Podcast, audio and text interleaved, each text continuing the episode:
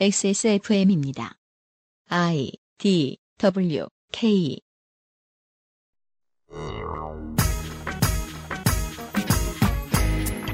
예측했던 대로 한국이 겪었던 많은 일들이 미국에서 시간차를 두고 벌어지고 있습니다. 혹시 압니까? 떨박, 탈박처럼 탈트럼프한 인물이 중간선거에서 트럼프 타파를 외치며 등장할지도요. 많은 비슷한 일들 중 가장 비슷한 일이 벌어졌습니다. 집권 세력이 최근 증가한 강력범죄의 가장 중요한 원인은 등한시하고 게임 산업에 그 탓을 돌리는 여론전을 펼치는 그림 말입니다. 이 해석을 한국에서 도와드리지요. 문학과 사회의 관계를 고찰해보는 이천십팔 년 삼월 세 번째 주에 그것은 알기 싫답니다.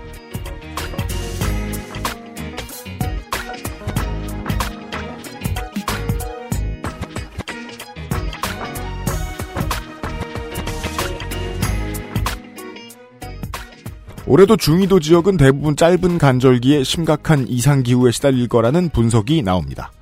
태풍의 눈 같은 시즌입니다. 역사적인 이명박 검찰 출석의 날 오후에 녹음하고 있습니다. 그것은 알기 싫다 이백육십사 회입니다. 유승균 책임 프로듀서고요. 윤세민 에디터도 앉아 있습니다. 네, 안녕하십니까. 네, 안녕하십니까. 윤세민입니다. 아, 어제 네. 웹툰을 보면서 너무 울어가지고요. 슬픈 웹툰 봤어요? 나빌레라라고요. 할아버지가 나오는 웹툰인데 네. 예, 굉장히 슬프더라고요. 한 오 년쯤 전에 요파 씨의 사연을 보내셨던 신춘기 씨라는 분이 메일을 주셨어요. 지난 회차 그 알씨를 듣고 제가 처음에 충기 형! 이러길래 운전 중에 너무 크게 놀라서 사고 칠 뻔했, 사고 낼 뻔했다고 항의를 하셨습니다. 어, 지구상의 충기 씨 여러분께서 직접 나서셔가지고 삼성의 죄상을 지구상의 이웃들에게 전파해 주십시오. 대신 사과하시고요. 충기 형 대신에. 본방을 금방 시작하겠습니다. 광고를 듣고 와서요. 그것은 알기 싫다는 아로니아 열풍의 시초 평산네이처 아로니아 진에서 도와주고 있습니다. 엑스에스에프엠입니다. 언제까지나 마지막 선택 아로니아 진 라 파스티체리아는 이탈리아 마이스트로에게 직접 수확한 파스티체레가 전통의 방식 그대로 최고의 재료와 함께 구우는 천연 발효 빵입니다. 일반적인 제빵에서 사용하는 이스트를 쓰지 않은 이탈리아 전통 방식의 천연 발효종을 사용한 지금까지 경험해보지 못한 풍미와 식감. 천연 발효빵이라 장기간 보관해도 맛은 그대로. 방부제를 전혀 사용하지 않아 건강에도 좋은 라 파스티체리아. 낯설은 만큼의 기대감. 이탈리아에서 온 케이크 라 파스티체리아.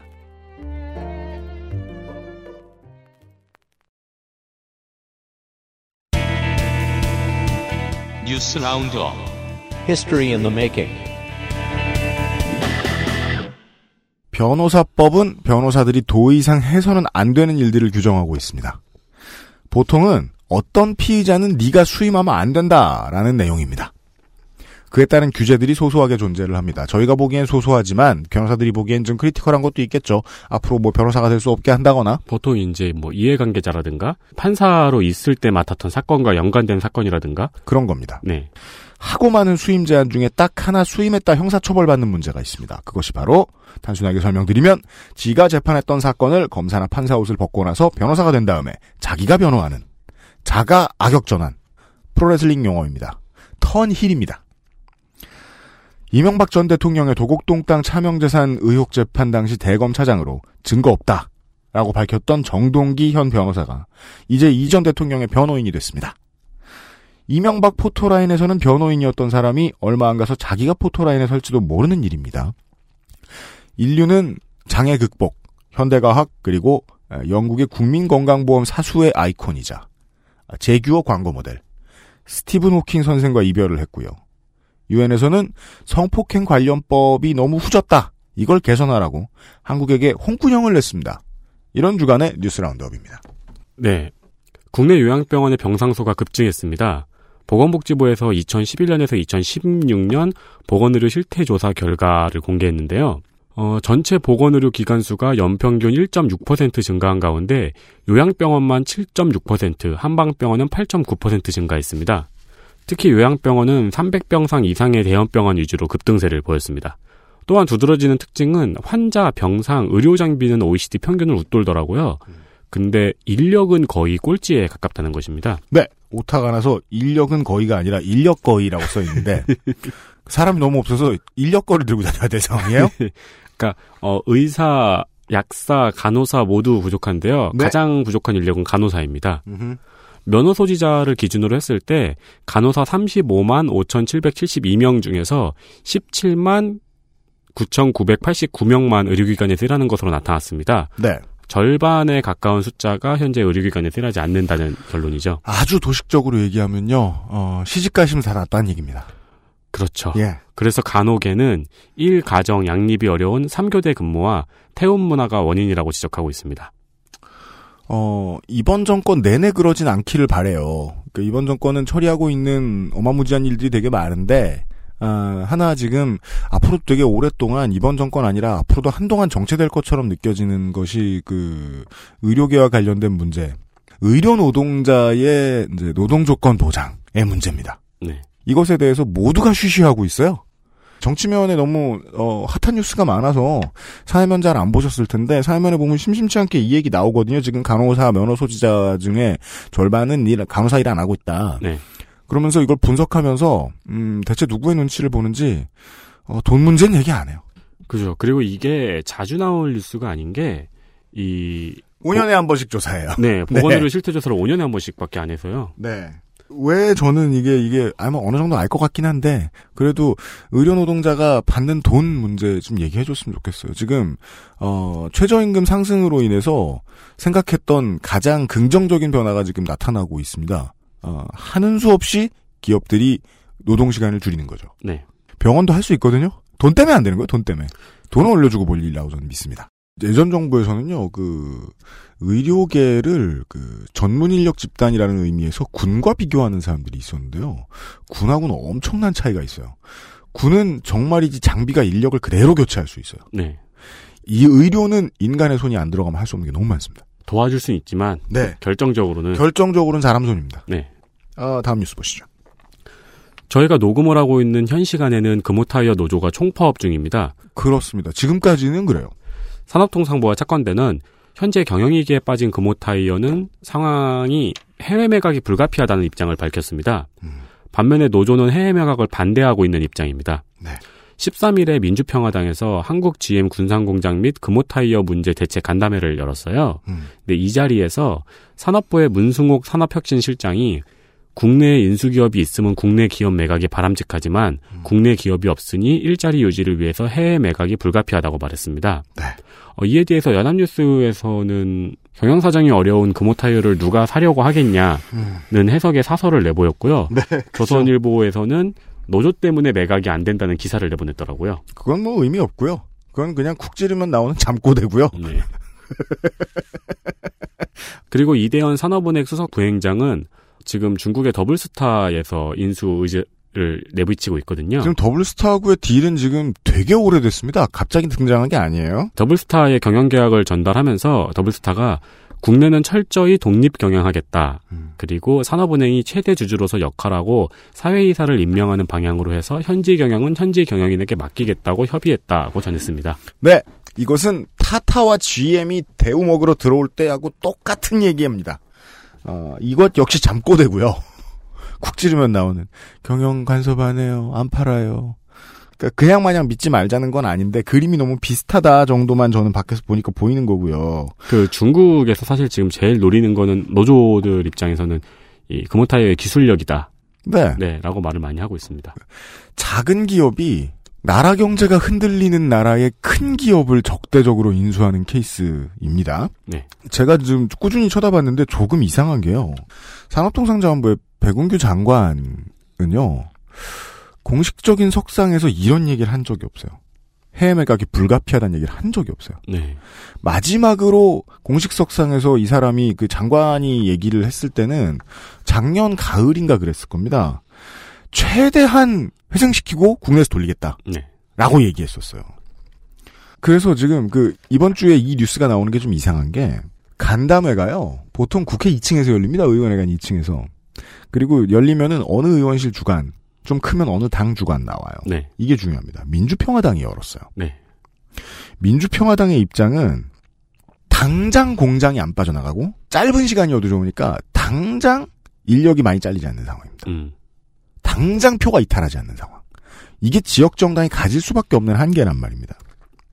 그리고 여기 나온 사람도 장관도 아니고 팀장급이 나와서 이런 얘기를 했어요. 그렇습니다. 네. 오피셜하게 돌 말은 아니라고 저는 보고 있어요, 지금. 당장의 표를 잡겠다는 건 뭐냐면, 우리가 그동안 많은 다른 아이엠에프 이후에 기업들이 이제 해외에 인수되는 모습을 보면서 알 수 있었던, 장기적으로는 투자가 빠지고 많은 사람들이 직장을 잃게 만드는 그 결과로 가는 중이라는 건데, 네. 저는 지금 이게 행정부의 의도라고는 안 보이거든요. 근데 지금 이 문승욱 산업혁신실장의 발언이 거의 정부의 입장처럼 돼서 기사들은 나오고 있어요. 아니라고 믿는 겁니다, 저는 지금. 네. 네, 아니라고 믿는 거예요. 이것과 그 비슷한 형태를 띠고 있는 뉴스를 그 다음에 붙여놨네요. 어, 선박 해안 플랜트 연구소에서 세월호의 자유항주 실험을 하고도 이 결과를 보고서에 밝히지 않은 것이 드러났습니다. 으흠. 자유항주 실험은요, 배의 모형을 만들어서 이를 조류에 따라서 흘러가게 하는 실험입니다. 네, 조류도 보통 모형 조류입니다. 그렇습니다. 이천십사 년에 선박 해양 플랜트 연구소는 이 실험을 백여 차례 가까이 한 것으로 밝혀졌습니다. 으흠. 또한 당시 새누리당 추천 선체조사위원은 이 실험을 총괄하고도 실험을 하지 않았다고 거짓 보고한 것도 드러났습니다. 자, 이해 관계자들은 누가 있을까를 한번 생각을 해보겠습니다. 일단 새누리당이 있고요. 청와대가 있습니다. 일곱 시간의 비밀을 간직해야 되는. 네. 어, 그리고 사고를 친 최소 공범, 해수부와 해경의 실무자들이 있습니다. 네. 이 셋은 입장이 같죠. 그렇죠. 실무자들은 바뀌지 않았죠. 네. 관련 실험을 해놓고 은폐하려면 이 삼자 입장이 다 같아야 돼요. 예. 근데 이게 또 재밌습니다. 이제는 그 삼자가 같지 않아요. 여당이 바뀌었고, 네. 행정부가 바뀌었어요. 바뀌었고, 네. 안 바뀐 건 누구죠? 실무자들입니다. 네. 멀리서 이제 그냥 표만 찍고 정치에 관심이 없으신 분들은 우두머리가 바뀌면 머리부터 발끝까지 다 바뀌는 줄 아는데, 그런 부처도 있어요. 어느 다른 분야의 전문가를 데리고 와서 해도 업무 결과가 똑같을 곳들이 있어요. 근데 해수부 해경이요? 안 됩니다. 거기 들어온 사람들은요. 거기 아니면 일자리가 없어요. 네. 정권이 바뀌었다는 이유만으로 거기 일자리에 있는 사람들을 죄 없이 자를 수는 없어요. 그죠. 예. 근데 죄가 있을 수도 있는데 죄는 어떻게 알 수 없을까요? 실무자들이 숨기면 알 수 없죠. 실무자들은 거기밖에 없거든요. 네. 그럼 모릅니다. 이 관련된 의심으로 풀 수 있는 매듭이 상당히 많거든요. 지금 정부가 실제 지금 힌트가 있는 게 이 네덜란드에서 현재 이 자유항주 실험을 한 결과가 있어요. 네. 그게 이제 세월호 때랑 상황이 거의 비, 조건이 거의 비슷하다고 하더라고요. 네. 그래서 그 결과로 추리해 보면은 과적이 원인이 아닐 수도 있다고들 이야기하더라고요. 뭐 저는 사실 거기까지는 잘 모릅니다만은. 여튼 숨기고자 하는 주체들이 바뀌었는데 아직도 숨겨진다면 지금도 숨기고 있는 누군가가 있다는 얘기입니다. 지난 정권에서 일어났던 해상사고는 이것만이 아니죠. 관련된 이야기들을 제가 요즘 준비하고 있는 게 있습니다. 네, 하나 더 있네요. 지난해 연세대에서는 전일제 노동자 서른한 명이 정년퇴직하자 이 자리를 시간제 알바로 메우려다가 비정규직 노조와 갈등을 빚었습니다. 네. 학교는 등록금 동결로 인한 재정 압박을 이유로 들었는데 비정규직 노조는 최저임금 인상에 따른 비용 부담이 원인이라고 반발했습니다. 음흠. 당연하죠. 네. 네. 최저임금 인상한 걸 아무도 모르는 줄 아는지. 그렇죠. 어, 노조는 일월 십육일부터 본관 점거 농성을 시작했고 어, 십사일 알바 투입 중단과 전일제 노동자 일부 신규 채용에 도, 합의했습니다. 네. 노조가 일부 승리했습니다. 언론의 수법들 중에 노조가 승리했다고 얘기하면서 완전히 승리한 것처럼 얘기하는 경우가 있거든요. 음. 예, 사람들한테서 잊혀지게 한 다음에 어, 이제 잘 됐구만 하고 등 돌리게 한 다음에 어, 그 다음 후속 처리를 이제 사용자 측에 유리하게 하려는 수법인데요. 이게 이제 벌써 몇 달 됐잖아요. 네. 그나마 그 대중에 좀 많이 알려졌던 장면이 그 파업이 시작되었을 때 학생들더러 치우라고 둬서 유럽식 선진기법을 도입하여 학생들이 치우는데 영 속도가 안 나는 그런 장면들 사진 몇 장이 이제 좀 대중들에게 좀 알려졌던 적이 있었어요. 네. 그리고 나서 파업 끝난 줄 아셨을 거예요, 아마. 예, 이번 주에 끝난 거고요. 여기에다가는 뭐 정규직과 비정규직의 갈등 이런 말을 감히 못 갖다 붙입니다. 청소 노동자를 전일제를 쓰다가 시간제로 바꿔서 어, 노동의 총시간을 줄였으면 청소할 게 줄었어야 된다는 게 사용자가 정당성을 확보할 수 있는 유일한 근거입니다. 그럴 리가 없잖아요. 연세대가 땅을 줄였습니까? 그리고 이것이 이제 여론의 문맥을 막거나 아니면은 어, 교육부의 눈치를 볼 수 있는 근거는 여전히 어, 한국의 거의 모든 대학교는 국가가 주는 돈으로 먹고 산다. 이잖아요. 이런 비슷한 일들이 많이 나왔을 텐데 연세대의 노동자분들 덕분에 막은 게 많습니다. 일단 저는 뭐 긍정적인 얘기만 하고 넘어가도록 하죠. 알아주셨으면 좋겠고요. 여기까지가 이번 주의 뉴스 라운드업이었습니다. 윤세민 에디터 수고했습니다. 네, 감사합니다. 그것은 알기 싫다는 업그레이드된 과일 건강해진 스낵 푸르넥에서 도와주고 있습니다. 엑스에스에프엠입니다. 제주의 깨끗함을 그대로 담은 감귤, 그 위에 얹은 달콤한 화이트 초콜릿, 입안 가득 녹아드는 색다른 풍미, 촉촉함 속에 감춰진 바삭한 식감, 먹을수록 빠져드는 고급 천연 초코 디저트. 제주의 신선함에 달콤함을 더하다. 과일 그 이상의 맛. 오감 만족 과일 스낵 푸르네 감귤 초코. 이제 카비레이크도 라이젠도 컴스테이션에 문의하십시오. 포장만 뜯으면 과일 그 이상의 맛. 오감 만족 과일 스낵 푸르네. 광고와 생활. 아, 푸르넥이 참 그 성가병 때문에 주문 폭주를 겪었어요. 말린 과일의 요정이 되었어요? 네, 그래서 저 유명상 피디님이 성가병을 어떻게 해야 될지 고민이 많습니다. 네. 광고에 적극적으로 활용을 해야 될지, 네. 자중을 시켜야 될지. 오타수 세웠더니 아, 일 홈런 사 병살이라. 근데 또 푸르넥에서는 이 조문 폭주를 겪으면 보통 저희의 광고주는 신나죠. 네. 네, 그래서 바쁜 게 뭐가 좋다고 봄맞이 기획을 했습니다. 그렇습니다. 세트 일 번 구매 시 제주 키위잼, 마늘 양파잼, 무화과잼 중 하나를 택할 수 있고요. 세트 이 번 구매 시에는 제주 자연초 버몬트 한라봉, 으흠. 세트 삼 번 구매 시에는 생강 배청, 도라지 배청을 증정합니다. 그게요. 가공식품의 이름 끝에 버몬트라는 단어가 붙는 게 네. 우리나라랑 일본밖에 없어요. 알고 계세요 혹시? 그게 무슨 뜻인데요? 바몬드 카레. 오. 버몬트 주래요. 저도 지금 잘 모르겠는데 아시는 청취자 여러분 좀 알려주세요. 버몬트 주는 이제 농업이 큰 지역이긴 한데 가장 유명한 산물은 벌꿀인 걸로 알고 있거든요. 제가. 그 바몬드 카레가 이렇게 꿀 막 떨어지는 씨에프잖아요. 거기까지는 이해를 했어요. 대체 식초 끝에는 왜 바몬드를 붙이냐, 버몬트를 붙이냐고. 그 버몬트가 맞거든? 그만큼 달다. 그러면 안 되지. 식초가. 귤이다. 한라귤. 귤이라고 발음하는 분 생각보다 많아요. 아무튼 이런 비싼 걸 줍니다. 네, 이게 증정품만 최대 가격 삼만 칠천 원입니다. 말도 안 돼? 이거 어떻게 이렇게 되는 건지 모르겠어요. 제주도가 사실은 우리가 아는 그 제주도 위치에 안 있고 괌쯤에 있는 거 아니에요? 그러니까 너무 멀어서 팔 수 없으니까 그냥 주시나? 짧은 시간에 너무 많이 사지 마세요. 그러니까 이거 손해 나겠어요. 예, 엄청 비싼 걸 줍니다. 네.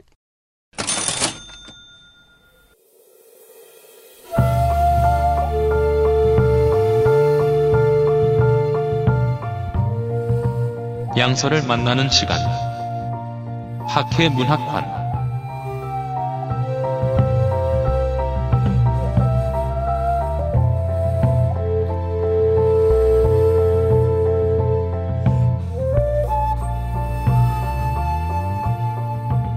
아주 어, 유구한 역사를 자랑하는 문제입니다. 미국인들한테나 생소하지. 제가 이런 얘기 많이 했잖아요. 미국이 이제부터 한국이 겪은 참으로 여러 가지를 겪을 것이다. 물론 이 상황까지는 못 내다봤습니다만. 아무튼 많이 겪어본 선배 국가 입장에서 이런 사례들을 이야기할 수 있습니다.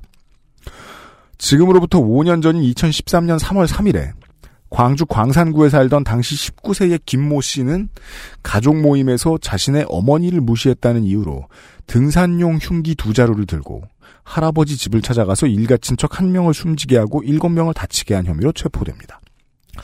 다음 날 광주 그리고 전국 언론의 뉴스에는 친인척 여덟 명의 흉기를 휘두른 십 대가 평소 폭력성 짙은 인터넷 게임 즐겨! 라는 뉴스가 몇 군데서 올라왔고요. 수십 군데 다른 언론이 이것을 우라카이 했습니다. 그렇죠? 네. 우라카이인지 직접 쓴 건지 알 수 없는 이 내용들, 기사들을 지금 아카이브에서 뒤져보면요.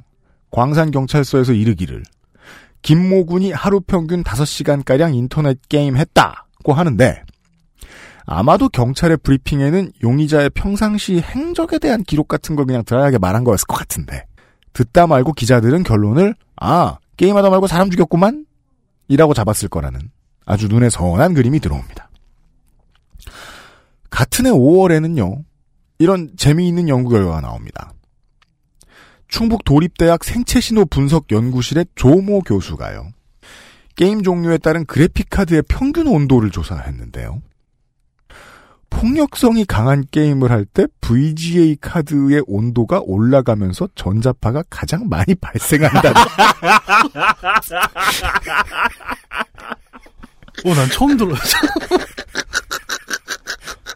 윤세민 빵 터졌어요. 오랜만에 저렇게 기분 좋아하는 모습을 보니 제가 다 뿌듯하네요. 재밌지? 얼굴 터지겄다야. 이건 거의 어, 냉장고 안이 너무 차가워서 사람들이 냉정해지는 것 같다는 결과를 내놓습니다. 시, 실험에 쓰인 하드웨어는 램 팔 기가고 오에스는 육십사 비트 윈 세븐이었고 브이지에이는 구천팔백 지티를 썼다는데. 텔레비에서 신세계 할 때 티비 만져보셨어요? 터질 것 같아요. 베젤이 그냥 게임 플레이를 하면 지피유 온도가 올라간다는 것은 불판에 올려놓으면 고기가 익는다는 거하고 비슷하기 때문에 조건이 큰 변수가 되진 않습니다. 그건 뭐, 뭐, 지포스, 뭐, 지티를 썼든 아니면은 그냥 저 씨피유에 딸려있는 온도를 쟀든 마찬가지죠. 교수의 말에 의하면 대기 상태에서 삼십육 도였던 그래픽카드의 온도가 폭력성 게임을 한 뒤에는 최대 육십육 도까지 치솟았고. 육십육 도면은 네. 쿨링 잘 되는 쿨링 거죠. 쿨링 잘 되네요. 평균 온도 역시 오십칠 도로 높았다라는데 이건 무슨 그 대기 상태의 그 후보가 국회의원이 되었더니 최대 사 세까지 늙어졌다. 그런 말과도 비슷한 느낌이죠. 결론이 더 재밌습니다. 스포츠 게임의 최대 온도는 육십 도. 레이싱 게임은 사십칠 도. 윤세민 울고 있어요. 그런데 폭력성이 강한 게임은 육십육 도니까 폭력성이 강하면 온도가 높다. 황당하긴 하지만 이 조모 교수도 놀랍게도 한 가지 밝혀낸 사실이 있는 겁니다. 전투와 액션이 가미된 작품일수록 업계에서는 대작일 가능성이 높다는 거죠. 헐리우드 블록버스터 영화하고도 비슷합니다. 그러니까 인류의 삶을 표현하는데 그 스케일이 커지고 제작비가 많이 들어가는 작품이면 전쟁이 들어갑니다. 네. 그러니까 시네마 천국이나 흐르는 강물처럼 해서 컷당 비용이 몇백만 달러가 들어갈 거라고 상상하기는 어렵습니다. 음, 음. 그렇지만 저스티스 리그나 아바타에선 다르겠죠. 그렇죠. 결국 당연한 얘기를 확인했을 뿐입니다. 그러니까 연구팀의 억울함을 이쯤에서 대변을 해드리자면 이게 산학기술학회 학술대회에서 발표하려고 준비한 연구래요. 그러니까 실제로는 아마도 게임의 장르적 특성하고 기술적 문제나 투자 같은 연구를 한 것일 가능성이 높습니다. 제가 보기에는. 음. 그렇지만 언론이 이걸 주목하면서 자기 마음대로 내놓은 결론은 연구의 결과를 미신으로 뒤틀어버리는 음. 수준을 바닥까지 끌어내린 상황이 된 거죠. 그러니까 이 얘기를 듣는 게이머분들은 느끼실 겁니다. 이런 오해에 귀 기울일 사람이 정말 많다고요. 그럼 뭐 어디 게이머뿐이겠습니까? 폭력의 원인을 영화로, 티비 프로로, 뭐 친구로, 타투로, 음악으로, 커뮤니티로 돌리려는 노력은 유구했고 앞으로도 있을 겁니다. 거기에 원인이 있습니다. 있죠. 근데 아무리 생각해도 교육이나 무기나 인프라나 법령 같은 것의 원인이 압도적으로 더 높은 비중을 차지하는데 꼭 그걸 무시하고 싶은 쪽에서 문화부터 걸고 넘어지는 것은 아닌가 하는 의심도 안 할 수는 없다는 겁니다. 그 사실에서는 이미 몇 년 전에 지적을 했습니다. 큰 원인을 무시하고 작은 원인에만 집중하는 사람들은 그 방어 행위로 인해서 지킬 수 있는 기득권의 파수꾼일 가능성이 매우 높다고요. 한국 게임 시장의 경우에는 정치권이 게임을 통해 벌어들여야 할 세금의 수익이 더 필요하다고 느낄 때마다 게임의 폭력성에 대한 논의가 국회에서 활발하게 오고 갔다는 설명을 해드렸던 바 있습니다. 네. 이런 비슷한 얘기를 할 겁니다. 오늘 아, 사회상을 게임으로 이야기할 때 만나는 방송은 늘 훌륭했는데 다루는 필드가 대표적인 어, 설명충의 텃밭이라는 이유로 칭찬보다는 지적을 주로 당하고 계신 이경혁 문학인이 다시 등장하셨습니다. 안녕하십니까. 오랜만입니다. 예, 반갑습니다. 네. 오랜만이죠? 예, 네. 워낙 서브컬처다 보니까. 저도 댓글 보지 말라 그랬는데, 네. 봤어요. 아유, 못 고쳐요, 그건. 네. 아무 다 이해하고 있습니다. 저는 사실 그렇게 한 이, 삼 년을 살아봤으니까 이제는 좀. 네. 익숙하기도 하고. 어, 그, 카페에서 그 아실 청취자 만난 얘기나 좀 해주세요. 아. 아, 큰 고초를 겪으셨더라고? 예, 아니, 저는 그 정도까지일 줄은 몰랐는데, 이제 가끔 동네에 이제 일하러 카페를 나가거든요. 네. 이렇게 낮에 이렇게 앉아있는데, 젊은 이제 남녀 두 커플이 앉아갖고 이제 배틀그라운드 얘기를 막 하면서. 네. 어, 내가 얼마 전에 그 아저씨를 들었는데 배틀그라운드 얘기가 나왔어. 이렇게 그 여자분이 이렇게 설명을 하면서 제 얘기를 이제. 우리 이제 이경혁 문학인이 거기 가서. 이경혁입니다. 아, 아니, 절대 그러지. 팥빙수를 사주십시오. 이런 사람이 아니라는 걸 알고 있어요. 네.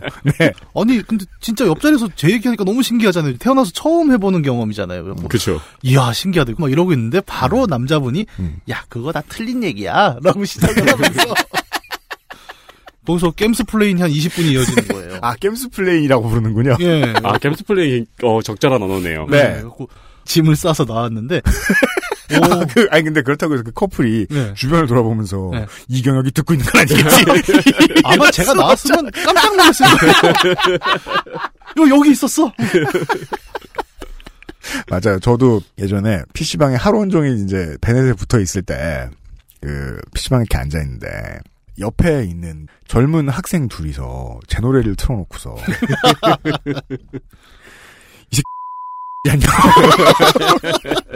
그리고 저는 진짜 끝까지 올라왔어요. 아, 나는 나를 방어해야 된다 이 상황에서.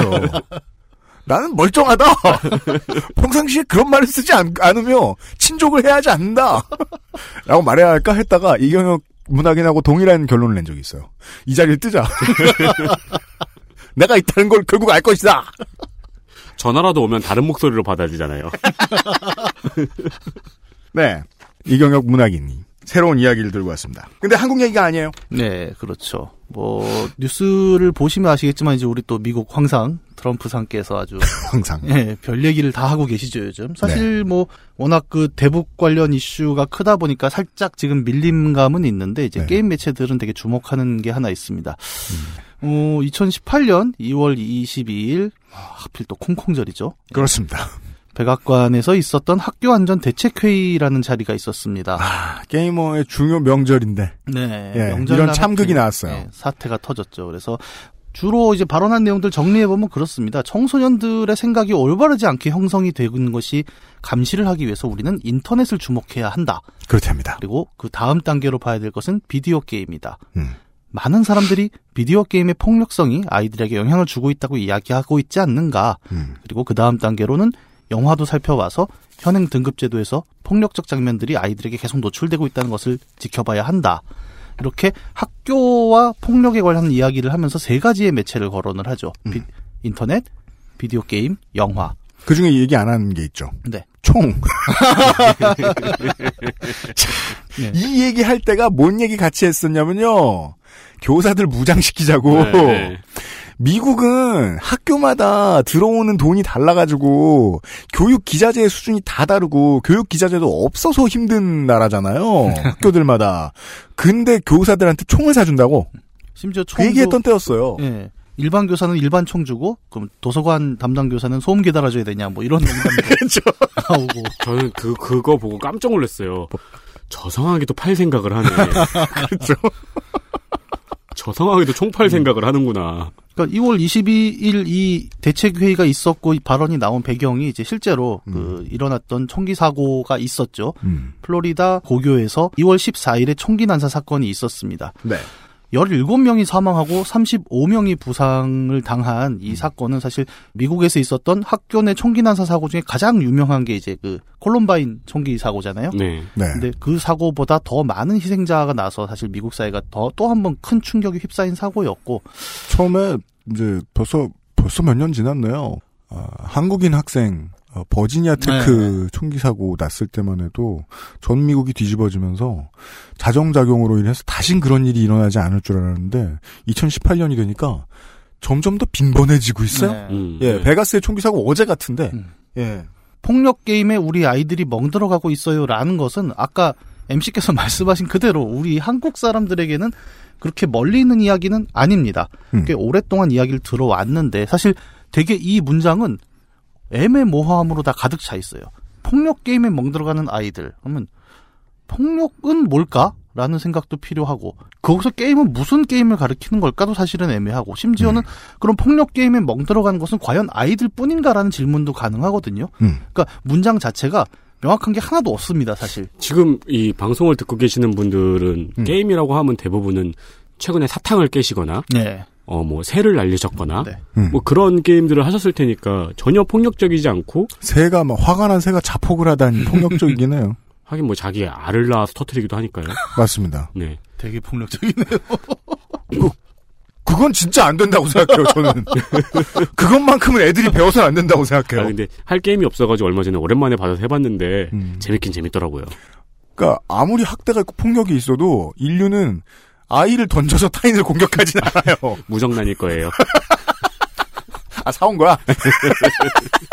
아니, 뭐, 동물이, 동물이 세 줄로 서면 터져 죽는 것도 사실은 굉장히. 그러니까, 아니, 그 폭력적인 게임이라는 것은 사실 아까 말씀드린 대로 그 문장 자체가 되게 애매모호함에도 불구하고 네. 또 익숙하게 또 받아들여지고 있어요. 무슨 네. 일이 있으면 당연히 아 저건 게임 때문에 일어난 폭력사고라고 사람들은 매우 당연하게 받아들입니다. 예.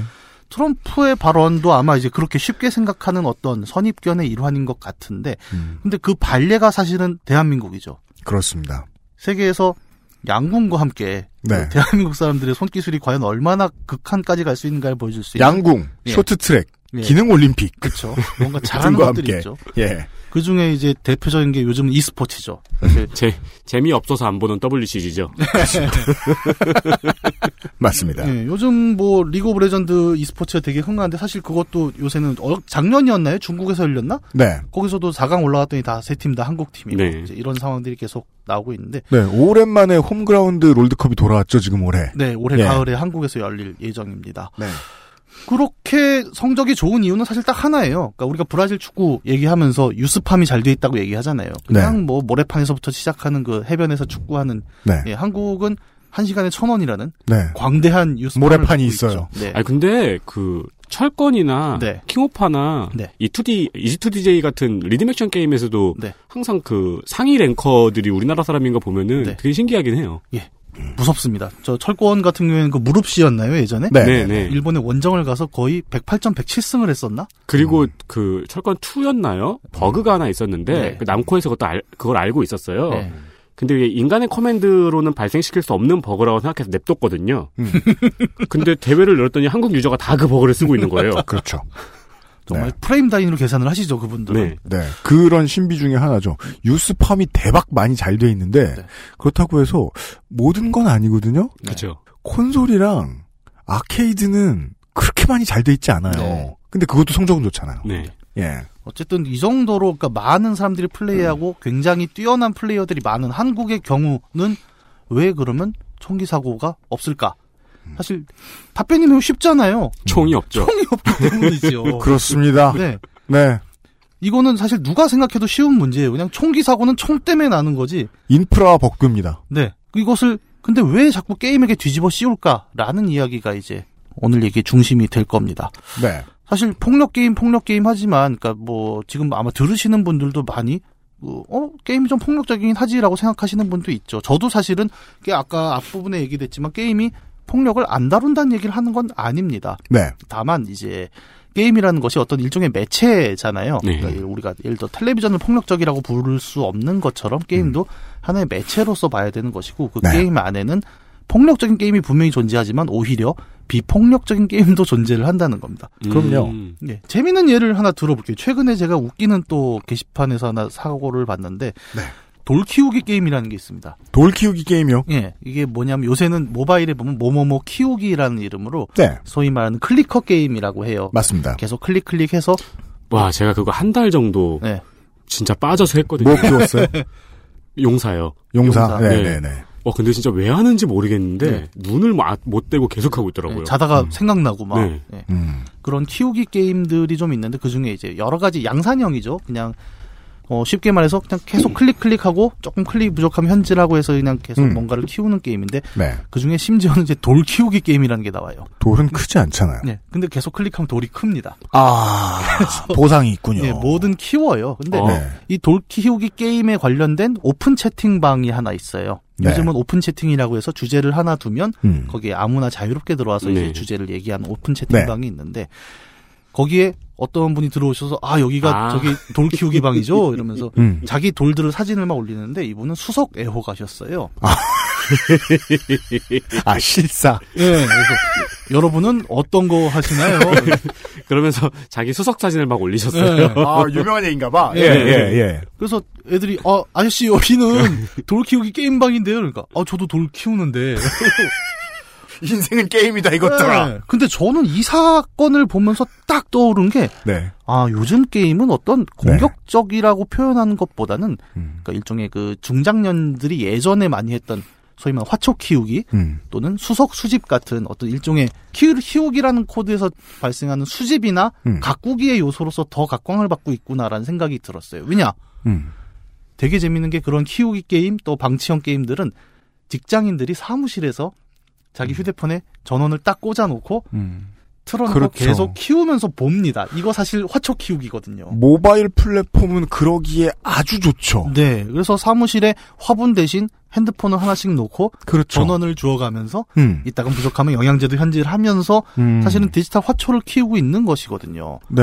근데 이런 게임도 그러면 폭력의 범죄에 들어가느냐라는 음. 질문을 할 수 있고 그러니까 일종의 사례이긴 하지만 음. 결국 어, 우리가 게임이 폭력적이라는 말이 음. 갖고 있는 범위 안에서 다루지 못하는 많은 게임들이 존재를 하고 있다는 게 일단 가장 기초적인 반례가 될 것이고 그렇죠. 그렇다면 그럼에도 불구하고 왜 사람들은 게임하면 일단 폭력, 폭력성 저 게임을 하면 일단 사람이 공격적이 돼. 근데 아까 이게 좀 돌 키우는 사람이 글쎄 공격적이 되는지는 잘 모르겠거든요. 근데 실제로 애지중지 키운 돌을 들어다가 누굴 공격할 수는 없어요. 아, 그 돌을 누가 깨면 화를 내겠죠. 실제로 네. 그 채팅방 안에서는 그 아저씨가 나중에 가장 공격적이 되셨어요.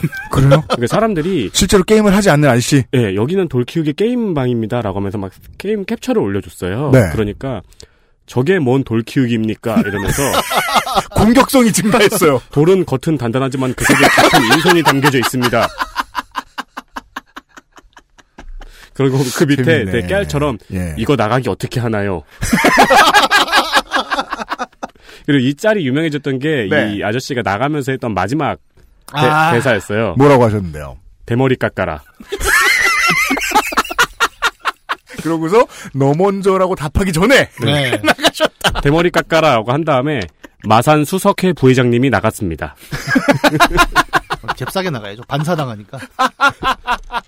일반화시키면 안 됩니다만 아, 게이머가 아닌 사람의 공격성이 한참 증가하는 사례. 네. 네. 어쨌든 이런저런 얘기를 했지만 그 폭력적인 게임이라는 선입견이 왜 우리 사회에 일반적으로 이렇게 도는가. 네. 거기에 대한 배경들을 좀 하나하나 짚어보도록 하죠. 알겠습니다. 말씀을 듣고 보니까 네. 저도 음. 게임의 폭력성이란 말에는 되게 익숙해져 있었는데 음. 이 말은 책의 폭력성이라는 네. 말하고 똑같은 말이네요. 오늘과 내일 그런 얘기를 해볼 텐데요. 제가 확실히 생각이 예전보다 좀 슬라이트하게 달라진 건 약간 살짝 달라진 건 있어요. 문화 콘텐츠가 사라, 사회를 이루는데 책임이 아예 없는 건 아니에요. 네. 있긴 있어요. 당장 지난주에만 해도 김기덕 영화 보고서 저걸 볼 무방비 상태에서 볼 꼬마애들이 걱정된다. 음. 이런 생각을 했단 말이에요. 그 비슷한 얘기를 방송에서 했었고. 걱정할 만한 문화 콘텐츠는 많아요. 제가 그런 면에서 젊은 아이들하고 저하고 확실히 내가 이제 이쪽으로 들어섰구나라고 판단하는 기준이 내 쪽 아프리카거든요. 아, 음. 개인 방송. 음. 근데 그거에 대해서는 저는 계속 부정적 인식이 강한데 음. 근데 제가 젊을 때 어른들이 제가 좋아하는 걸 누구 했던 얘기랑 내가 했던 얘기랑 똑같은 거예요. 그러니까 예를 들어 욕설도 난무하고 얼마 전에 각건배 사건도 있었고 여러 가지 뭐 엽기적인 행동도 있고 욕설도 난무하잖아요. 음. 근데 그걸 이유로 아이들한테 저게 문제다라고 어른들이 저 같은 어른이 지적을 했다고 치면은 열일곱 살에 저는 그렇게 말했어요. 어차피 친구들끼리 욕 다 하는데 뭐. 음. 그래서 그 시절로 다시 돌아가서 기억해보면 그거 하나가 분명했다는 거예요. 저 콘텐츠는 이상할 수도 있어. 근데 저게 내 몸의 구십 퍼센트를 이루는 무언가가 아니라니까. 음. 메이저가 아니라니까 저게. 그 정도 전제를 깔고 시작하죠. 광고를 듣고 돌아오겠습니다. 그것은 알기 싫다는 이탈리아에서 온 케이크 라 파스티체리아에서 도와주고 있습니다. 엑스에스에프엠입니다.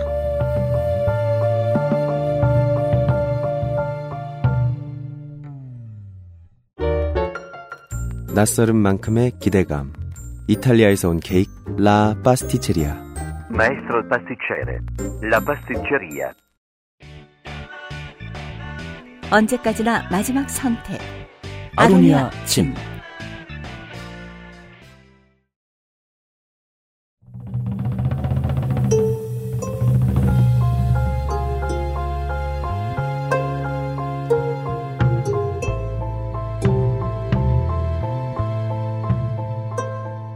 네, 게임의 폭력성만 존재하는 건 아니다라는 이야기를 하기 위해서 어, 이경혁 문학인이 그 아주 틀에 박힌 어, 게임즈 플레이 당하기 딱 좋은 이야기를 해주셨습니다.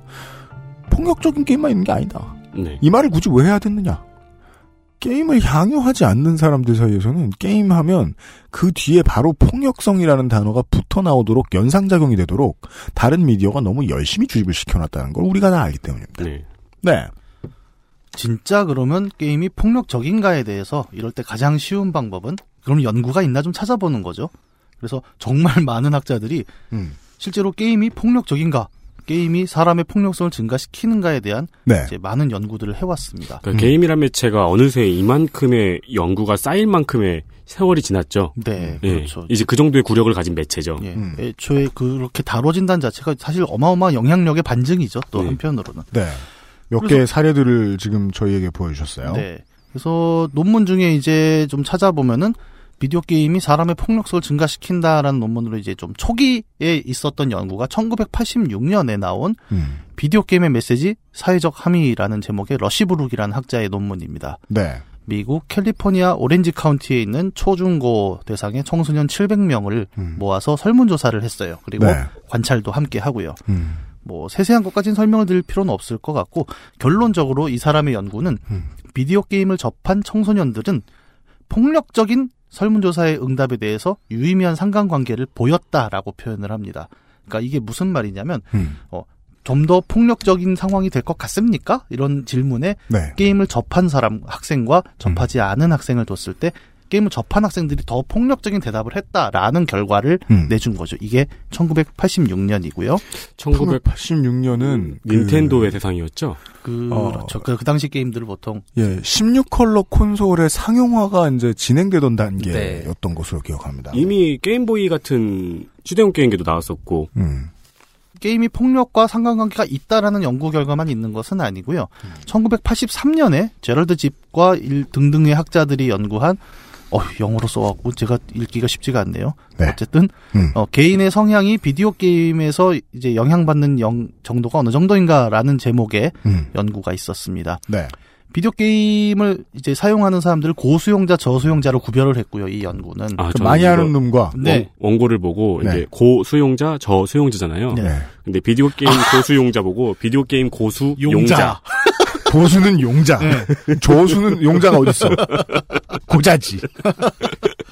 네. 그래서 많이 하는 사람, 적게 하는 사람을 구별을 하고 이들이 적대감, 강박, 사교성 등의 성격 유형에서 어떤 차이가 나는지를 또 조사를 실시를 했죠. 네. 그래서 결론은 또 비슷한 표현을 씁니다. 음. 유의미한 상관관계가 나타나지 않았다. 제가 계속 유의미한 상관관계를 지금 강조하는 걸 잘 들어주시면 좀 편리합니다. 네. 공부노동자들 유의미한이란 말 참 좋아합니다. 네. 이거는 팔십삼 년도네요. 네. 그래서 팔십 년대, 그러니까 비디오 게임이 보편화되기 시작한 미국에서 팔십 년대 네. 초반에부터 이런 연구들이 있었는데 음. 애초에 스타트부터 찬반 양론이 딱 각각의 연구 결과를 들고 시작을 했다는 거예요. 음. 제가 그 뒤에 연구 결과들을 별로 지금 안 갖고 온 이유는 뭐냐면 음. 이 찬반 양 진영이 계속 자신들의 평행선을 긋는다. 예, 입지를 강화하는 연구 결과들이 그 뒤로 계속 나오거든요. 아, 마치 신자유주의 연구 결과처럼요. 네, 네. 음. 어, 이렇게 연구를 해보니까 게임을 한 사람들은 더 폭력적이 됐다. 음. 라고 얘기, 안, 얘기하지 않죠. 음. 이런 연구를 수행했더니 음. 게임과 폭력성의 유의미한 상관관계를 밝힐 수 있었다 수준에 머무릅니다. 음. 찬반 양쪽은 전부 다. 아, 이 연구는 게임이 폭력적이라는 결론이 나오던 연구든 음. 게임이 네. 폭력적이 아니라는 결론이 나오는 연구든 연구비를 댈 회사가 굉장히 많네요. 아, 그럼요. 예, 이거는 그 정말 많은 곳에서 네. 스폰이 가능하고 또 당시에 미국의 팔십 년대 비디오 게임이라는 것은 이따 뒤에 설명하겠지만 음. 지금보다 어떻게 보면 더 핫한 그렇죠. 폭, 폭력과 중독의 주제를 다루고 있었거든요. 가설의 그 확인 결과와 이론이 여러 번 교차되지 않는다는 건 연구의 수준이 정체돼 있다는 뜻으로 보통 해석이 되는데 네. 보통 이제 사회과학 같은 즉, 경우는 쳇바퀴 돌린다. 네. 이 두 개의 바퀴가 각자 돌고 있었던 상황이었던 거죠. 그럼 계속 간다. 네. 그대로. 뭐 사회과학이라는 것은 사실 자연과학하고 다르게 실험이라는 게 이제 외부 통제가 쉽지가 않잖아요. 예를 네. 들어 이 두 사람이 얘는 게임을 많이 하고 쟤는 게임을 안 해라고 음. 하지만 숨어서 할 수도 있는 거고 게임은 안 했는데 음. 게임 유튜브를 엄청 봤다. 그럼 이건 음. 또 뭐라고 할 거냐. 그런 통제들이 정확하지 그죠. 않아서 변인 통제가 고자입니다. 네. 음. 그래서 그거를 통제한 결과 자체도 어떤 그것으로 전체적인 이야기를 할 수 있는 것이 아니라 음. 다만 이 연구에선 유의미한 상관관계가 나타났다 정도로만 표현을 하는 거죠. 음. 그렇게 해서 오랜 세월 동안 계속 찬반 양론의 이야기가 나오는 와중에 되게 주목할 만한 연구 하나가 있었죠. 많은 사람들이 이 연구에 주목을 한 게 네. 이제 미국 아이오와 주립대의 크레이그 앤더슨이라는 교수가 어, 소위 말하는 메타 분석 연구라는 걸 수행을 합니다. 네. 이게 뭐냐면 음. 별게 아니에요. 말이 어려워서 그런데 음. 앞서 얘기한 대로 찬반 양론의 연구들이 쭉 나왔잖아요. 음. 그러면 이 사람은 그 연구 결과들에 주목합니다. 음. 지금까지 연구가 예를 들어 오백 건이 나왔는데 음. 그중에 찬성이 음. 어, 게임이 폭력적이다가 몇 건, 음. 뭐 폭력적이지 않다가 몇 건. 음. 그러다 보니 전체적인 연구 결과의 흐름상 음. 아, 게임과 폭력성의 상관관계는 유의미할 것이다 라고 결론을 내린 게 이 메타 분석 연구거든요. 네. 접근 방법만 좀 달랐다는 얘기고요. 네. 마치 저 게임 오브 더 이어나 저 메타크리틱 정리하듯이 네네. 예. 여기저기서 점수 준 거 보고 그걸 모으는 방식. 네. 그 외에 우리 전공서적 보면은 맨 뒤나 맨 앞에 이런 거 있잖아요. 뭐요? 그간의 연구를 바탕으로. 네, 네, 음. 그겁니다. 그래서 음. 어, 사실 이 정도의 연구가 나오면 이제 연구 성과가 많이 쌓였다는 얘기거든요. 음. 메타 분석 연구가 나올 정도면 그래서 많이 인용이 됐어요. 아, 그 동안의 연구가 이렇게 해서 게임의 폭력성에 유의미한 결과를 내고 있지 않는가라고 많은 네. 인용이 됐는데 여기에 대해서 이제 심리학자 크리스토퍼 퍼거슨 축구 감독이 아닌데 네. 그분은 어떤 비판을 하냐면 음. 결국 연구 저널이라는 것들은 성격상 긍정적인 연구 결과가 나왔을 때 실리게 된다라는 이야기를 합니다. 이게 뭐냐면 음. 예를 들어 게임의 폭력성 연구 그 연관성 조사를 했어요. 연구를 했는데 유의미한 게 없다 그러면 네. 잘 실어주지 않는다. 네. 기껏 돈을 줘서 연구를 시켰더니 어 별게 없는 것 같은데 음. 그러면 딱히 그걸 저널에 싣기가 애매한 거죠 사실. 무의미하다는 결론의 가치를 높이 평가하지 않는군요. 그렇죠. 뭔가, 그건 아주 심한 네. 약점인데요. 돈이 들어갔는데. 그러네요. 아, 그러니까 그거는 프레임을 그렇게 잡아놓은 거네요. 네. 그러니까 예를 들어 이거를 약간 바꾸면은 어, 집에서 음. 적당한 시간 게임을 즐기는 사람은 스트레스 해소가 원활히 돼서 건강해진다. 네. 음. 라고 프레임을 바꾸면은 그렇게 이야기할 수 있는데 네. 음. 지금 이 게임과 폭력성은 있다와 없다라는 얘기밖에 못하니까요. 음. 모든 저널을 편집하는 사람들이 저 같은 마인드가 아닌 것 같아요. 청취자 여러분, 대한민국 치킨전의 결론이 뭐였죠? 이 산업은 살릴 수 없다. 아, 그렇죠. 무의미하다. 네. 그 결론 얻으면 어때요? 알아보는 과정이 중요하지. 그렇게 이제 연구가 그러니까 메타 연구가 한번 나왔고 그 메타 연구가 갖고 있는 근본적인 한계를 지적하는 것까지가 이제 그간의 연구에서 좀 주목할 만한 흐름들 뭐 이거 말고도 굉장히 많습니다만 이제 음. 짧은 시간에 우리가 다 다룰 수는 없고요. 네. 대체로 이러한 흐름들을 가져왔다는 정도고 음. 여기까지를 보면 사실 그 학계에서의 연구라는 것은 어떤 음. 통합적이고 확연한 게임의 폭력성과의 상관관계에 대해서 결론을 내리고 있진 못해요. 음. 각각의 입장에서 이렇게 보면 이렇다, 저렇게 보면 저렇다 정도만 이야기할 수 있다는 거죠. 네. 근데 연구는 내리지 못하는 결론을 우리 사회에는 아주 쉽게 내리고 있잖아요. 그런 게 참 많아요. 네. 아, 오히려 학자들은 연구를 해봤더니 뭐 이렇게도 하고 저렇게도 하는데 그런데 그걸 음. 받아가는 미디어 종사자들은 자, 게임이 폭력을 만들고 있어라고 굉장히 쉽게 얘기합니다. 이걸 가리켜 우리는 선입견이라고 하죠. 저기 저 우라카이 사무실에 이렇게 어디 앉아 있는 사람이나 네. 아니면은 저 편의점 앞에서 그 여름에 오후에 이렇게 해가 질 때쯤에 소주 드시고 있던 어떤 동네 분들이 행복한 시간이죠. 예. 네. 아니야 유의미하다니까 폭력적이야. 내가 지금까지 게임하다 이런 게 얼만데. 크리스토퍼 퍼거슨님 말이야. 그러니까. 아니 근데 이거는 저는 그렇게도 생각을 해요. 그러니까 각각의 컨텐츠를 소비하는 세대가 다르기 때문에 하는 말이 다르다는 생각을 하는 게 그러니까 새로운 문화라는 건 언제나 십 대 후반에서 이십 대 초반의 세대들이 만들어 나가잖아요. 네. 근데 이걸 소개하는 뉴스라는 컨텐츠는 항상 삼십 대 후반에서 그 이후에 세대들이 소비를 하니까 똑같은 현상을 놓고 이제 사람들이 듣고 싶어하는 말이 다르다 보니까 생기는 계속 생길 오해라고 생각을 하거든요. 네, 뭐 계속 될 겁니다. 우리 뒤에도 얘기했지만 이거는 사실 비단 게임만의 문제도 아니잖아요. 그죠. 돌이켜본다면. 음. 서태지와 아이들이 악마 취급을 받았었잖아요. 네. 제 반에서 정말 그 교회 다닌 친구가 있었는데 테이프를 뒤집어서 백워드 매스킹을 했어요. 음. 그리고 피가 모자라가 들리지 않느냐라고 음. 소리를 치는 한복판에 있었습니다. 어, 저는 그거 듣고 무서워서 그거 해보는 애들 되게 많았고요. 네. 그게 얼마나 황당한 이야기인가라는 말 정도가 이제 메이저 방송을 탈 수 있는 그 주장이 메이저 방송을 탈 수 있게 된 게 지금 며칠 안 된 걸로 알고 있습니다. 제가 그 전까지는 아무도 이 백워드 매스킹은 말도 안 된다. 음. 라는 얘기 감히 못한 걸로 알아요. 그때 아홉 시 뉴스에서 다뤄졌어요. 네, 맞아요. 네. 근데 그때 아홉 시 뉴스는 되게 이상한 게 많이 나왔어요.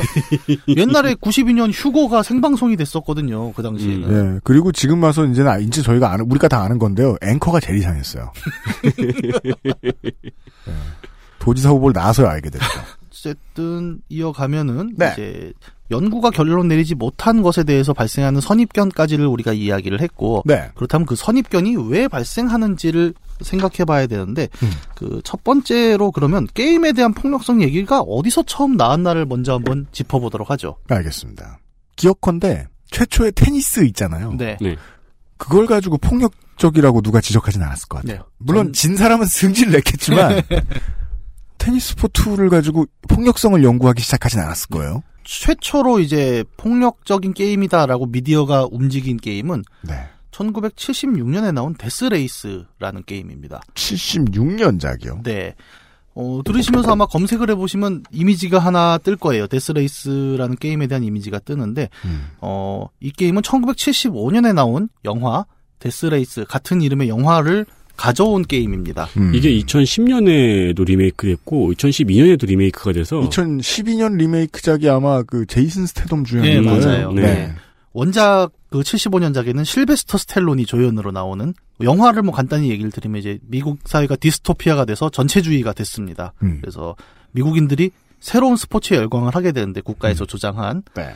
그게 이제 일종의 데스레이스라는 게임인데 음. 경주죠, 경주. 네. 그래서 미국 대륙을 횡단하면서 그 경주자들은 서로 사람을 치워 죽입니다. 음. 그러면서 그 몇 명을 치워 죽였냐가 점수로 환산이 돼서 최종적으로 우승자를 가리게 되는 전체주의 스포츠가 유행하는 곳에서 주인공이 이제 그 전체주의에 대항하는 결말로 나왔는데 이게 좀 영화가 음. 저도 이거 조사하면서 봤는데 음. 애매해요. 약간 음.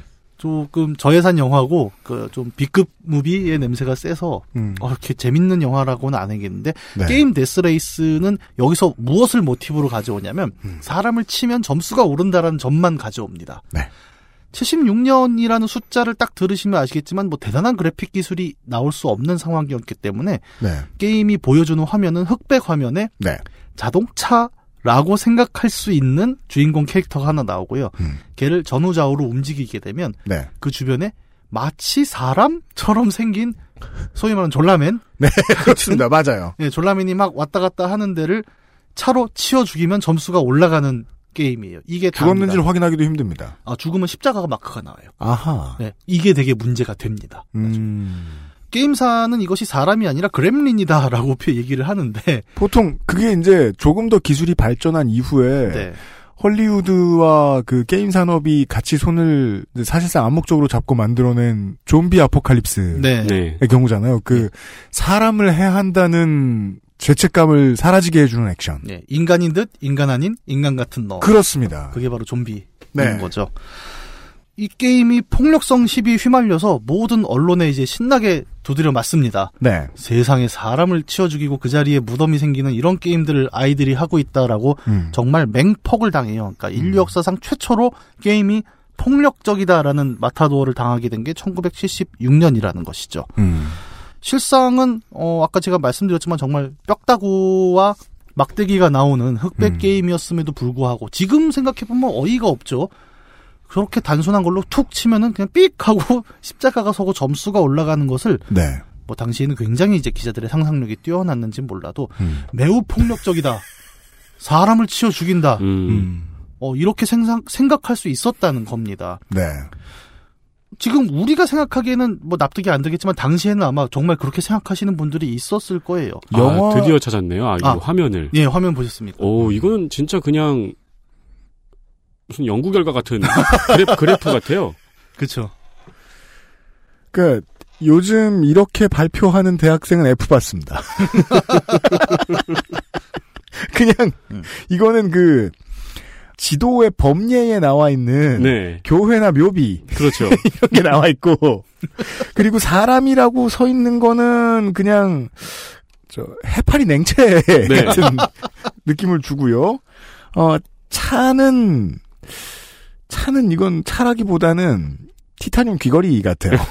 그러니까 티타늄 귀걸이가 다니면서 해파리 냉채를 만나면 지도 표시가 나오는 해파리 냉채를 만나면 그 자리에 교회가 세워지는 그런 그런 내용의 게임이에요. 신성해요. 이게 사운드도 들어보시면 더 재밌어요. 그러니까 차 부딪히는 소리, 뭐 비명 소리 이런 게 아니라 네. 삑 비프음이잖아요. 네, 음... 삑 소리가 납니다. 네, 그래서 그 비프음이 잔인하다고 느꼈겠죠. 아마 네. 기자들은 그 비프음에서 이제 죽음의 아픔을 느낀 거죠. 네. 뭐 저는 뭐 그러니까 당시의 기술에선 그럴 수도 있다고 생각은 합니다.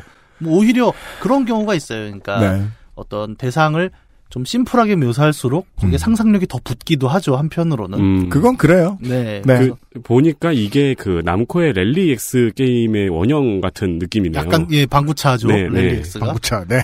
네. 그 비슷한 계열이고 음. 뭐 여담으로 하자면 이제 데스레이스에서 영향을 받은 실제로 좀 폭력적인 게임도 나중에 나와요. 뭐냐면. 음. 대충 한 천구백구십 년 네. 저의 데스트랙이라는 게임이 나오는데 네. 이 게임은 정말 차에다가 미사일, 뭐 레이저 기관총을 싣고 아홉 음. 대가 달리면서 앞차를 쏴 죽이는 게임입니다. 그 일 인칭 네. 시점으로, 네 맞아요. 그 킬러조 시점으로 해가지고 액티비전에서 만들었더라고요. 네네네. 네. 음. 그 뭐 실제로 그렇게 폭력적인 게임, 그건 좀 폭력적이긴 하죠. 사실 앞차를 쏴 죽이는 건. 뭐 저는 음. 개인 따라 좀 취향은 다르지만 저는 좀 폭력적이고. 그러면서 재밌게 했거든요, 사실. 그쵸, 그 이후에 음. 우리 전 국민은 카트라이더를 했잖아요. 음. 카트라이더도 못 쏘잖아요, 생각해보니까. 카트라이더도 못 쏘고, 지금, 정, 뭐야, 마리오 카트도. 마리오 카트. 네. 네. 제가 한참 카트라이더 많이 할 때는요, 카트라이더 정말 폭력적이다라는 생각 많이 했어요. 음. 왜냐면 운전을 하다 말고, 그, 룸미러를 보다가, 네. 지금 저 차가 나한테 물방울을 던진다. 아. 끔찍한 거예요. 그 물파리 소리 있었잖아요. 윙 하는 소리. 네. 그거 죽어 그냥 실제로 도로에서 그럼 죽어. 심지어 점프해서 공중에 있는데. 바나나 밟아봐. 데스레이스가 그렇게 폭력적이었다고 해서 마타도를 당했는데 당시의 기술적 한계로 인해 지금 우리가 보면 별게 아닌 것 같죠. 네. 실제로 폭력적인 게임들도 있습니다. 그러니까 데스레이스에서 시작된 그 폭력에 대한 이야기는 그래픽과 사운드가 점점 향상이 되고 실제로 게임들이 폭력적인 장면을 다루면서 음. 더 가속이 붙죠. 네. 대표적인 게임이 둠입니다. 제가 플레잉 타임으로 하면은 살면서 두 번째로 오래 한 게임. 그리고 심지어 오래 하면은 얼굴도 닮아가는 것 같아요. 네, 지금 제 오른쪽에 둠가이가 앉아 계십니다. 그 전까지는 보조개가 없었어요, 제가. 근데 화성에서 좀 싸웠더니. 네. 실제 둠 같은 게임은 이제 정말 말 그대로 폭력을 어떤 저는 그렇게 생각해요. 메탈처럼 연주를 하는 게임이다라고 생각을 했는데 맞습니다. 예, 보면은 사, 사, 사용하는 무기도 엄청 거대한 것들이 주로 샷건이라던가 네. 막 그 미사일 런처 같은 걸로 악마를 음. 때려잡는 게임입니다. 그러니까 도덕성의 그 쉴드를 칠 생각이 전혀 없이 시사 피디가 아닌 게이머의 입장에서 이야기를 하면 게임 폭력의 성서죠. 네, 정말. 어, 그러니까 아까 메탈이라는 표현을 썼지만 굉장히 저는 음악적이라고 생각을 했어요. 음. 그 어떤 폭력의 리듬감 네, 같은 맞아요. 것을 네. 계속 구현을 해내고 있었고 게임 안에서 에프피에스가 일 인칭 시점이 어, 폭력만을 위한 기술은 아니다라는 것이 밝혀지는 데까지 둠이 나오고 이십 년은 걸렸습니다. 그러니까 어, 인생 처음 몰입이란 단어를 느낀 것 같아요. 네. 둠을 하면서. 네. 그리고 심지어 둠은 또 그 개발자인 존 카맥이 그 자신의 프로그램 코드를 오픈을 해놨어요. 그러니까 그렇습니다. 일종의 어, 너도 한번 해봐 시계 약간. 네. 그래서 이 게임을 갖고 재밌는 일들이 많이 벌어지는 게 왜 복사기 같은 거 있죠. 음. 사무실 복합기 보면 요만한 터치 스크린 하나 있잖아요. 네. 거기에도 코드를 심어서 둠을 돌릴 수가 있습니다. 네. 아 진짜요? 예. 오. 그래서 여러 군데 들어가요. 냉장고에 있는 패널에도 누가 둠을 돌리기도 하고. 오. 음. 그다음에 공항용 계산기. 뭐. 하여튼 코드만 심을 수 있으면 다 해킹해서 내 코드 올릴 수 있으면 거기 제일 먼저 해보는 게 야 둠 돌아가냐. 둠 넣기. 네. 그래서 처음에 애플워치가 나왔을 때 수많은 잉여들이 둠 넣기를 해봤죠. 와, 진짜요? 예. 그만큼 잘 그러니까 만든 프로그램이에요. 막 작고 귀여운 폭력의 세계가 펼쳐지고 소리도 나왔다. 라라라라라 하면서. 예. 진짜 폭력적인 게임이긴 합니다. 둠을 플레이하는 것이 실제 폭력으로 연관되느냐 안 되느냐의 이야기를 하는 것은 아니고 네. 실제 게임들이 폭력을 다루기는 한다는 것이고요. 음. 근데 이 지금 말씀드린 대로 폭력을 다루는 게임이었다라는 것이 결국 천구백구십구 년에 있었던 그 음. 콜롬바인 총기 사고 미국에서 네. 이 문제로 이어지게 된 거죠. 칠십육 년에 있었던 총, 그 게임의 폭력성 논쟁과 다르게 구십구 년은 더 커졌습니다. 음. 왜냐하면 당시 콜롬바인 고교에서 일어난 총기 사고는 십삼 명이 사망했고 이십사 명이 부상한 상, 그 결과를 낳았고요. 네. 이 당시 언론들이 정확하게 찍은 두 개의 게임, 둠과 음. 레드넥 램페이지. 레드넥 램페이지. 네, 그것도 굉장히 이제 둠스럽게 폭력적인 게임인데요. 네. 이 두 게임을 범인이 플레이를 했다라는 사실로 인해서 정말 예, 말 그대로 예, 그 폭력적 게임에 대한 마타도어가 칠십육 년하고는 비교가 안 되게 커졌습니다. 근데 네. 가만히 생각해 보면 너무 시점이 차이가 나지 않아요? 뭐가요? 이 사건이 일어난 시점부터 네. 게임이 음. 유행한 게임이 이제 문화에 문화로 자리 잡은 시점 이후로 음. 이십 년 뒤에 일어난 일이잖아요. 예. 그리고 우리는 그 전 세대도 이미 무수히 많은 폭력으로 점철된 명작 영화들을 향유하면서 커온 세대. 그렇죠. 고요. 그러니까 무슨 내가 이태리계 미국인이야. 근데 나는 말머리를 베는 게 직업이 돼야지. 그렇죠. 우리가 그 고속도로 톨게이트에서 기관총을 들고 기다리는 사람이 돼야지라고 생각하지 않잖아요. 어, 기관총에는 수트에 중절모지 이러면서 그 그러지 않잖아요. 그 사람 이상한 거지. 그렇지만 게임에 대해서 그렇게 자비로운 어른들은 없었습니다. 폭력적인 게임이 있다라고 지금 말씀을 드렸고 심지어는 어, 구십구 년의 콜롬바인 사고는 둠과 그 학교 폭력을 연관시켰다라고 얘기를 하지만 제가 이 얘기를 굳이 드린 것은 그러니까 게임이 폭력을 다룬다고 해서 그것이 반드시 플레이어에게 폭력적 성향을 강요하는 것은 아니다라는 얘기를 드릴 필요가 있었던 거죠. 그렇습니다. 실제로 폭력을 플레이하지만 그 폭력의 안티테제로서 게임이 기능한 경우도 실제 사례로 존재를 하고 있고 네. 예, 좀 더 그 얘기를 다음에 해보도록 하죠. 그러니까 실제로 음. 가장 놀라운 거는 네.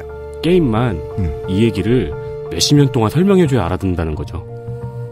그래서 그 다음에 대안이 되는 그 다음 매체 가 등장했을 때 그제서야 게임은 아마 이 오명을 벗을 수 있을 것 같은데 제가 아까도 말씀드렸죠. 제 믿음에 대해서 구십 퍼센트 오명 십 퍼센트 맞는 얘기라 칩시다. 네. 구십 퍼센트의 오명을 벗어야 될 거 아니야. 구십 퍼센트인데 그러니까 저는 한국이 그 오명을 벗을, 벗게 된 이유가 국민이 게이머가 되고 나서라고 생각을 하거든요. 네. 그래서 저는 이게 그냥 저 제 눈에 물대겠는데요. 그 딱 제 나이에 우리 세대들의 역할이 되게 중요하다고 생각합니다. 게이머이자 부모. 네. 한창 감수성 높은 청소년들의 부모. 이자 하드코어 게이머로서 할 일들이 많지 않겠느냐. 음. 예. 아, 내일은 어떤 얘기가 기다리고 있습니까? 방금 말씀드린 것을 이어가면서, 그러니까 실제 폭력을 다루는 것이 반드시 폭력을 찬양한 것은 아니다라는 사례들을 좀 볼 거고요. 네. 그리고 이 이야기에서 가장 중요한 부분, 그러니까 음. 폭력적인 게임이라는 표현이 갖고 있는 잘못된 함의가 있죠. 아까 잠깐 얘기 나왔지만. 음. 게임이 매체라고 했을 때 그러면 책도 폭력적인가? 라는 질문들. 그것을 짚으면은 우리는 왜 게임에 대해서 이런 폭력적이라는 선입견이 나오는지를 조금 추적할 수 있을 것 같아요. 우리가 지난주에 이한승 교수가 해주셨던 얘기하고 비슷한데요. 살 빠지는 호르몬이 있다. 음. 살 찌는 호르몬이 있다. 네. 그 얘기가 곧 그것만 통제하면 당신은 찌거나 빠져 인 것처럼 대중화시켜서 장사를 하거나 기사를 퍼내는 사람들이 있다. 게임도 마찬가지로 그것은 얘기하기 어려운 문제입니다. 알겠습니다. 내일 이 시간에 다시 이경혁 문학인과 만나 뵙겠습니다. 오늘 수고하셨어요. 예. 그것은 알기 싫다는 용산의 숨은 보석 컴스테이션에서 도와주고 있습니다. 엑스에스에프엠입니다.